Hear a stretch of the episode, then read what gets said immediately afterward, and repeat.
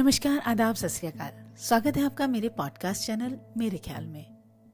मैं doctor Manisha money. दोस्तों, आज मंगलवार है और मैं एक बार फिर हाजिर हूँ आपके लिए अपना कार्यक्रम, बात ज़िंदगी के लेके। एक स्त्री जब प्रेम लिखती है तो कई शंकित निगाहें उसका पीछा करती हैं और चरित्रहीन समझती हैं। परंतु वही निगाहें उसके प्रेम ना प्रकट करने पर